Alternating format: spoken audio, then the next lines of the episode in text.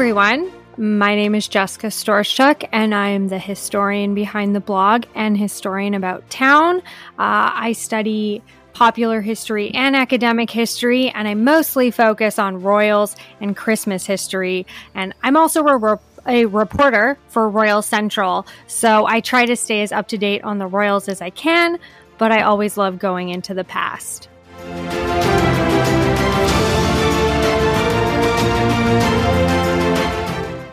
Hello, and I want to welcome Jessica Storchuk, who is joining us on the podcast today to talk about royals and royal Christmases. I'm delighted to have you here. Welcome, Jessica. Thank you so much for having me here today. Well, we're thrilled to have you. Now, I wonder if you could just introduce yourself to our listeners a little bit. Tell us a little bit about you. I know we were chatting earlier about what got you into history, but if you could share that with everybody and tell us what brought you to your An Historian About Town blog.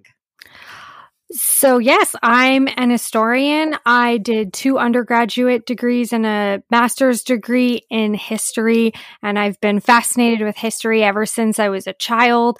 I saw the movie Anastasia in the late 1990s and discovered the Royal Diaries series that was out at the same time, and I kind of fell in love with that. Um, and yes, my blog is my big outlet, though I am applying to go back for my PhD.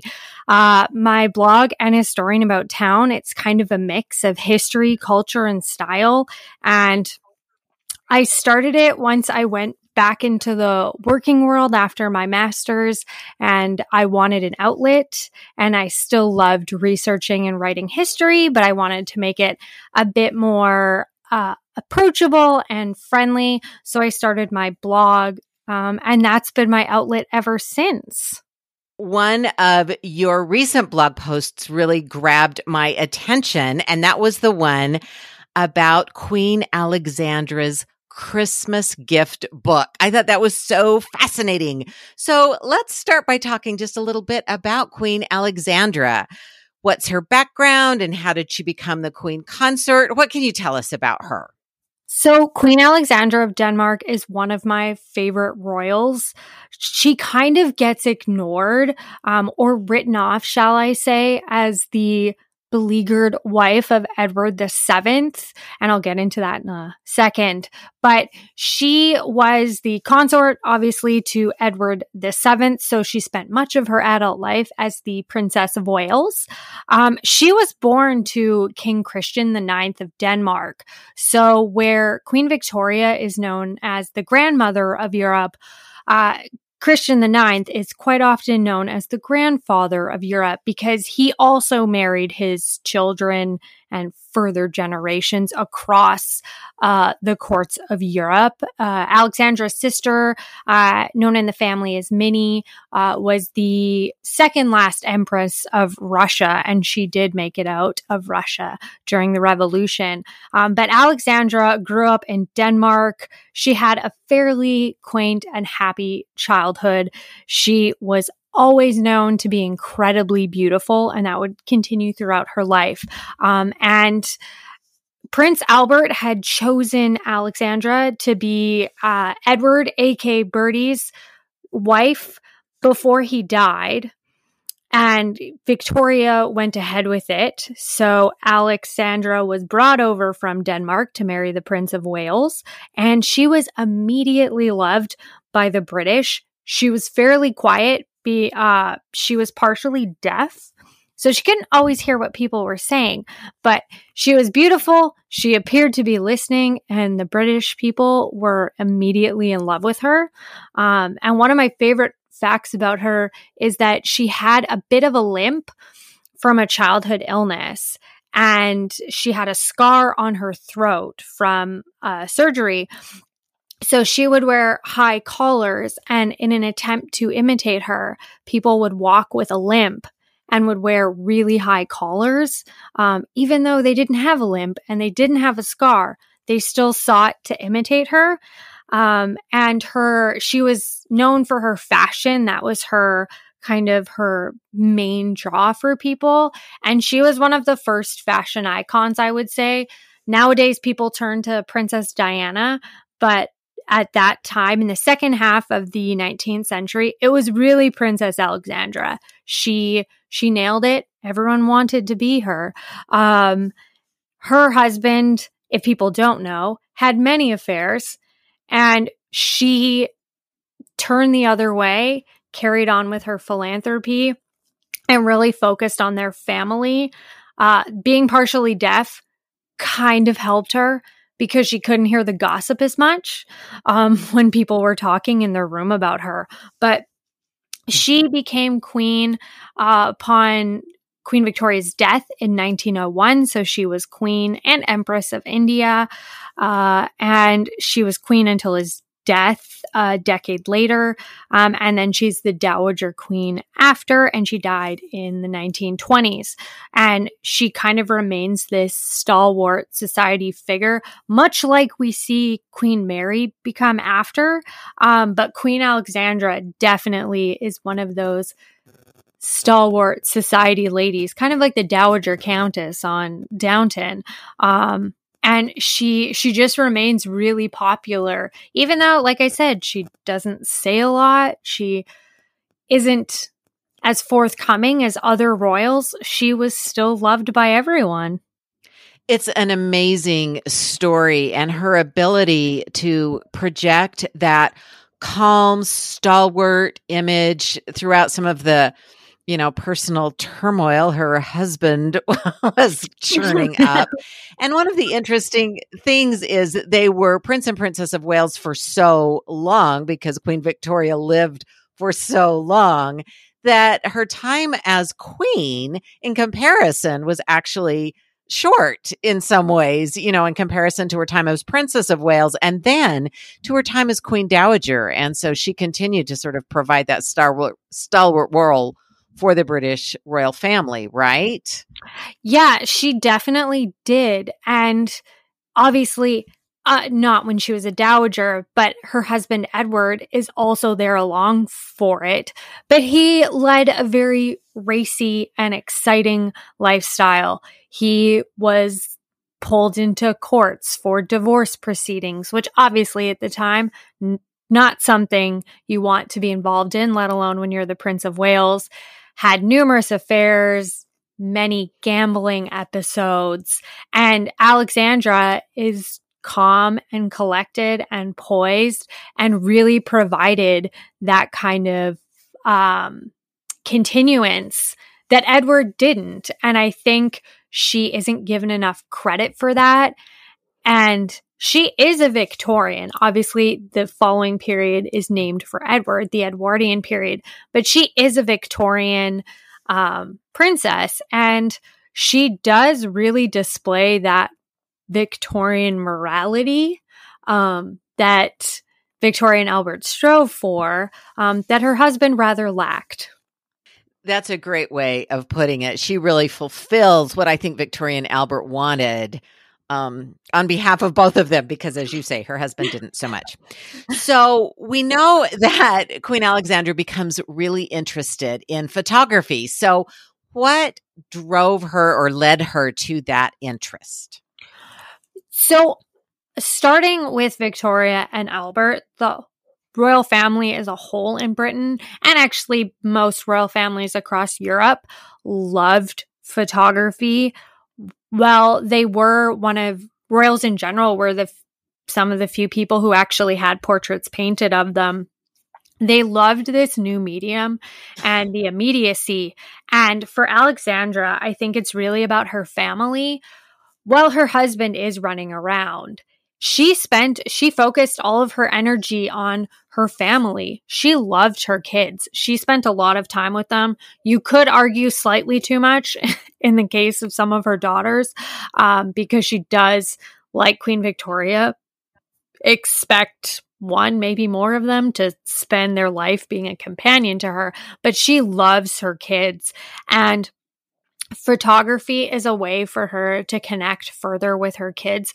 And as we'll see in the gift book, with the rest of her extended family, you see a lot of the other royal families in Europe showing up. And it's just a way for them to connect that they weren't able to before. That's great. And it really shows us how powerful photography can be something we take for granted now. Mm-hmm. But at that time, it really was this new and exciting um, medium for connection for among families. So tell us a little bit about the Christmas gift book because that's such a marvelous project. So yeah, the Christmas gift book, which you can still buy, like I bought one of the original ones. Um, it is a book of just under 140 of Alexandra's personal photographs. So they aren't any formal portraits or anything like that. It's pictures of her family and her life, particularly when they're on vacation. And there's you get to see her sister the empress of russia. You see the last empress of russia and i think three of the grand duchesses when they're small children. Um, you see a very young edward the eighth and george the sixth um, along with their father the duke of york. It's just um, it's a crazy crazy collection when you look at it.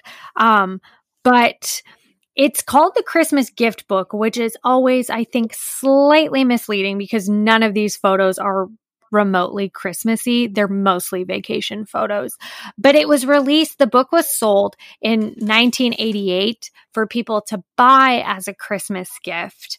Um, and the money raised went to 30 different charities that Alexandra chose. Um, and not only was it sold in Britain, it was sold across the British Empire, so in Canada, New Zealand, Australia, etc. And she was also incredibly popular in Europe as well. So it was also sold in Europe and it became a bestseller um, in multiple countries. So it's immediately very popular. But it's meant to be you could give it as a Christmas gift to someone else. And it kind of, I think, is one of the brilliant PR moves because at this time in British history, we're seeing a lot of agitation um, in terms of society. So we're seeing pushing for women to get the vote. Um, we're seeing Ireland is pushing for home rule. There's more and more um, issues with the dominions and the colonies wanting independence from Britain. So the royal family is kind of suffering from bit of a PR crisis, although I'd argue World War One is a bigger crisis. But these snapshots are the perfect way to give um, a sweet insight into the royal family and kind of personalize them more and make them seem like people rather than these foreign figures that sit on a throne and you might see them occasionally. So it serves multi uh, many purposes, but it's it's a wonderful book. Well, I like that idea that it really does personalize in ways that were not available to the general public. I mean, we have so much press coverage now and television coverage, but then uh, most people really got very limited views of the royal family. So this was very much a behind the scenes view of the royal family, right? To sort of see them on vacation or in leisure times having fun. So, what are some of your favorite photographs from this book? So, some of my personal favorites. So, one, I have a Westie. Her name is Agnes. Um, and I love terriers, and the royal family loved terriers at this time. So, there are several photographs of them with their dogs that make always make me really happy. Um, and there's one of Alexandra and her daughter Victoria with one of their terriers where they're both so serious and I couldn't tell you why, but it makes me laugh every time. Um, and then on a more serious note, the other ones that kind of stick out for me are um, the photographs of the Russian royal family. So uh, her sister, there are several of her sister, um, the who had the was the Dowager Empress of Russia, uh, Marie, aka Minnie, um, her on the shore uh, at Osborne And then there's also, as I mentioned before, the photographs of uh, the last Empress of Russia and three of the Grand Duchesses, and they're quite poignant. And I think the Romanovs in particular uh, really suffer from overwhelming image crisis, and it just presents such a different um, image of them than we normally see. And then the the lasting pictures of them, it's typically not little girls playing on a beach. Um, and they're really sweet and thoughtful. And when you pick up this Christmas book, especially now, I mean, it wouldn't have had that meaning then, but to pick this book up now, which is just meant to be essentially a really nice fundraiser, and to see the Romanovs a decade before um, they were executed is just heart wrenching and fascinating all at the same time. That is a great point. And you just never know these moments in time that were captured. And as you said, this is just a little fundraising book. No one would have realized the tragedy to follow and what that moment in time can represent for us and what it can teach us about people as people, you know, playing on the beach. And, you know, now we know what followed pretty soon. So that is great. Thank you so much. Back to our Christmas theme, which um, is a little happier for us. uh, Queen Alexandra was was not the first or the only queen consort to make a really important impression on the British royal Christmas. And I know you've done a bit of research also on Queen Charlotte and her contributions to the British royal Christmas. So, what can you tell us about Queen Charlotte?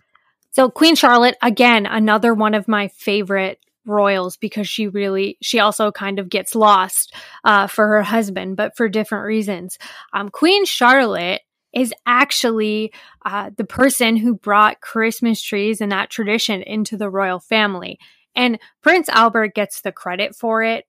I'll say Albert and Victoria popularized it, um, and the image of them celebrating around the Christmas tree on Christmas Eve was spread throughout the empire.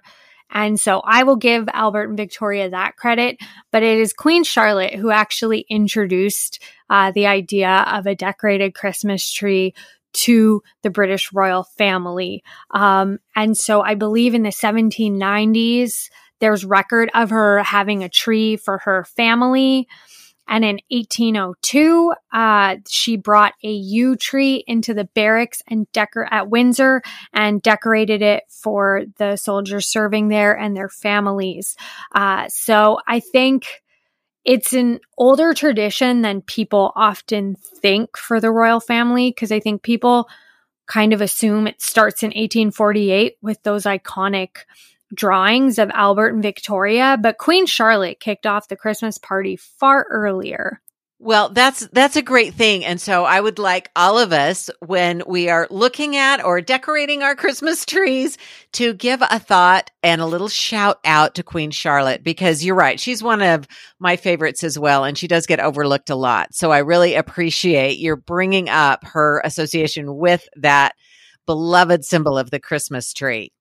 Now, another tradition that sort of comes a little later. So we've started with Queen Alexandra, then gone back to Queen Charlotte, and now we're going to lean a little bit more into the future is that idea of the Christmas message that we know now Her Majesty the Queen delivers every year. So, what can you tell us about that as a royal tradition?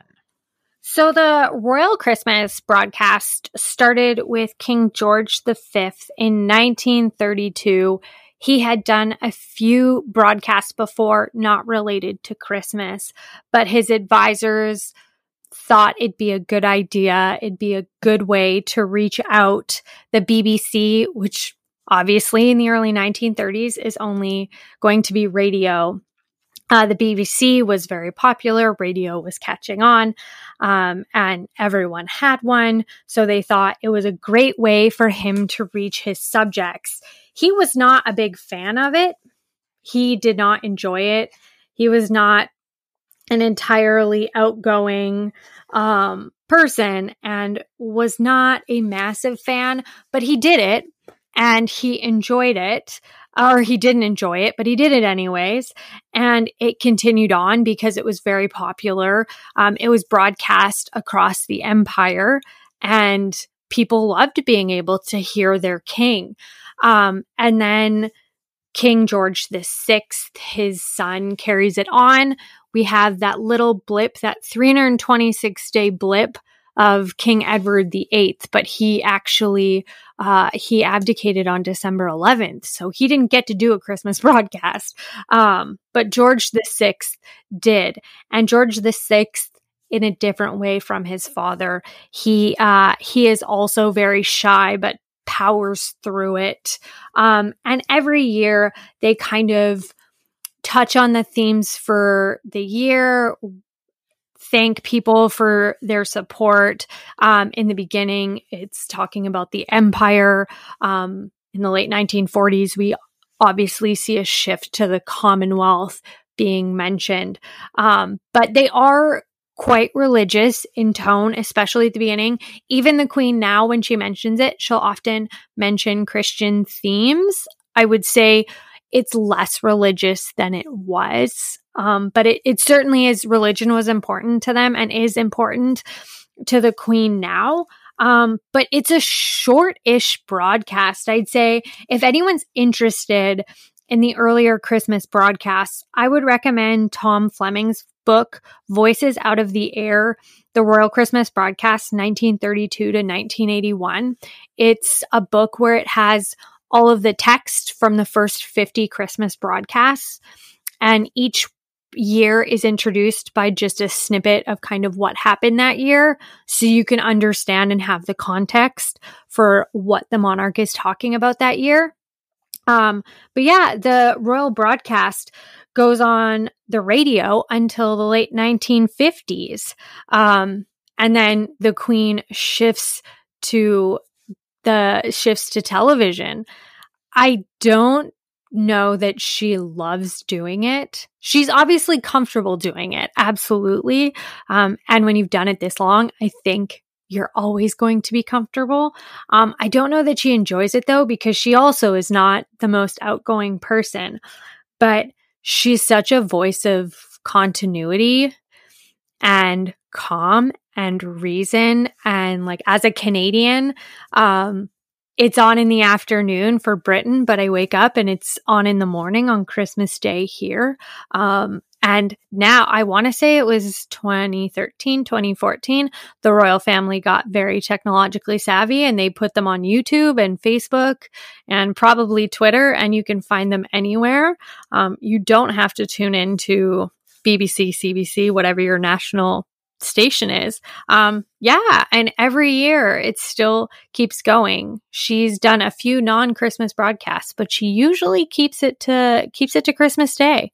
And that is just a fascinating history and I'm I'm intrigued by this book. I'm not I thank you for the recommendation. I'm not familiar, but if you looked at the different broadcasts from 1932 to 1981, what a range of royal commentary. That is really fascinating. I have read that although it was difficult, as you mentioned, for George Sixth, you know, we, if you've um, read much history or know much history about him, he did uh, stutter and he had some uh, resistance, maybe, or reluctance to speak publicly but that those broadcasts, especially through the war, were a tremendous benefit to the people and really positioned him as a leader of his people. Oh, absolutely. Um, and that's why I think the radio broadcasts, Christmas and otherwise, were such important tools for the royal family on both sides. Like, I think it gave, especially George the Sixth, I think it gave him a boost of confidence. And um, to everyone listening across the empire and then the Commonwealth later to hear this and to be able to connect with it. And just one really cool kind of personal history for me. I live here in Winnipeg and in Government House, which is the residence of the Lieutenant Governor General of Manitoba. Um, I got to go in the room and kind of stand at the desk where he gave his um, he gave his Empire Day speech in 1939 from Winnipeg, and it was like a rousing success of a speech. Um, so to be able to sit there, or not sit there, stand there and kind of see the room where he gave it was a very cool moment for me. Um, but part of my own research looks at how the royals connect with people. And when you go back even I'd say to the 1960s and 70s, the Christmas broadcast is really, really big. Nowadays, like you say, we get a lot from the Royals. They're all over social media. They get tons of press coverage, both good and bad. They're everywhere. Um, but before it was so controlled and it was this one kind of you could always count on the Christmas Day broadcast being put out, aside from a few times during the war. Um, but you could always count on it going out there. And I think even if you aren't religious, there's still something about it that it's just, it's calming and it's kind of a lovely note to have in your Christmas day. Right. And even if we do get, you know, more coverage of the royal family, it is a wonderful tradition. And the queen really exemplifies the ability to tap into the tradition and continue what her father and her grandfather did. And yet also use television and, as you mentioned, YouTube and other media to uh, move it into a more popular or more modern feel, but continue with that tradition. It's just an amazing way to do that. And I think, as you point out, the broadcast is a great example of that.